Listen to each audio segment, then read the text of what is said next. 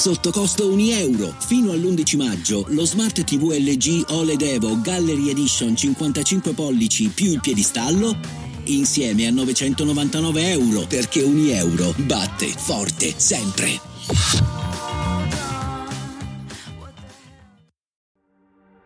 Benvenuti! Questa è una nuova puntata di Sentiamoci al Top, il podcast dedicato al benessere a cura di Laura ed Enrica. Indossa le tue cuffiette, mettiti comodo e scopri quale sarà il focus di questo episodio.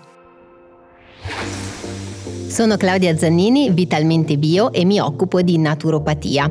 Per spiegarvi cos'è la naturopatia partiamo da un concetto di olismo. Olismo deriva dalla parola olos, parola greca che significa tutto.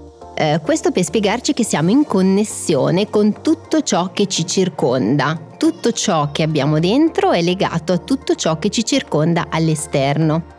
Ermete Trismegisto, eh, padre dell'ermetismo, ci spiegava che così in alto, così in basso, così dentro, così fuori. Questo perché siamo connessi all'ambiente che ci circonda, siamo connessi alla natura e non possiamo considerarla come parte non integrante del nostro benessere. La naturopatia si occupa del benessere psicofisico della persona proprio perché siamo un'unica unità inscindibile corpo, mente e spirito e per essere in un perfetto stato di armonia dobbiamo considerare tutte queste componenti nel rispetto della nostra unicità. Quindi vivere in armonia con la natura significa interpretare i segnali che il corpo ci dà e vivere in armonia per esempio con i ritmi stagionali. Ogni stagione ha la propria energia, quindi ad esempio consumare ciò che la natura ci offre in quel periodo dell'anno è molto importante perché la natura saggiamente sa di che cosa abbiamo bisogno a seconda della stagione nella quale ci troviamo. Oggi per esempio, ahimè, questo è quasi impossibile perché se andiamo a fare la spesa troviamo tantissimi alimenti tutto l'anno sempre presenti sugli scaffali. Quindi anche prendere consapevolezza di che cosa stiamo acquistando e in quale stagione dell'anno lo stiamo facendo è molto importante per il nostro benessere.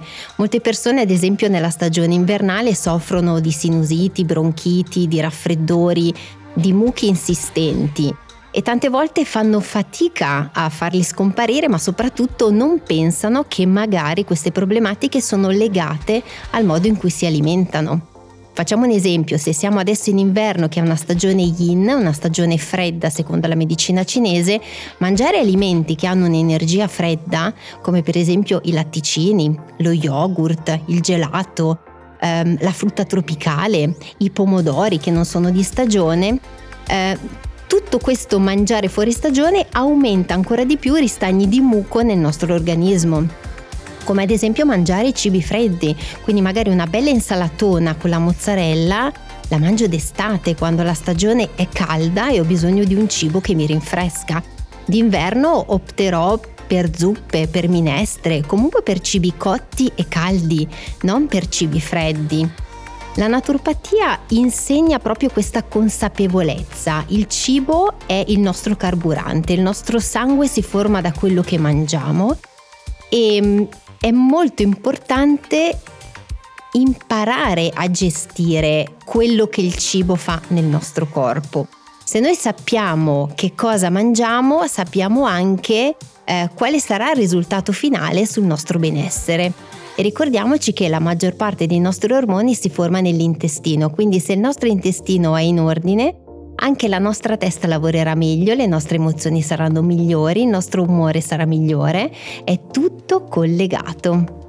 Impariamo quindi ad ascoltare il nostro corpo, ad ascoltare i mille segnali che il nostro corpo ci dà, perché il nostro corpo ci parla. Quindi focalizziamo la nostra attenzione all'interno anziché sempre all'esterno.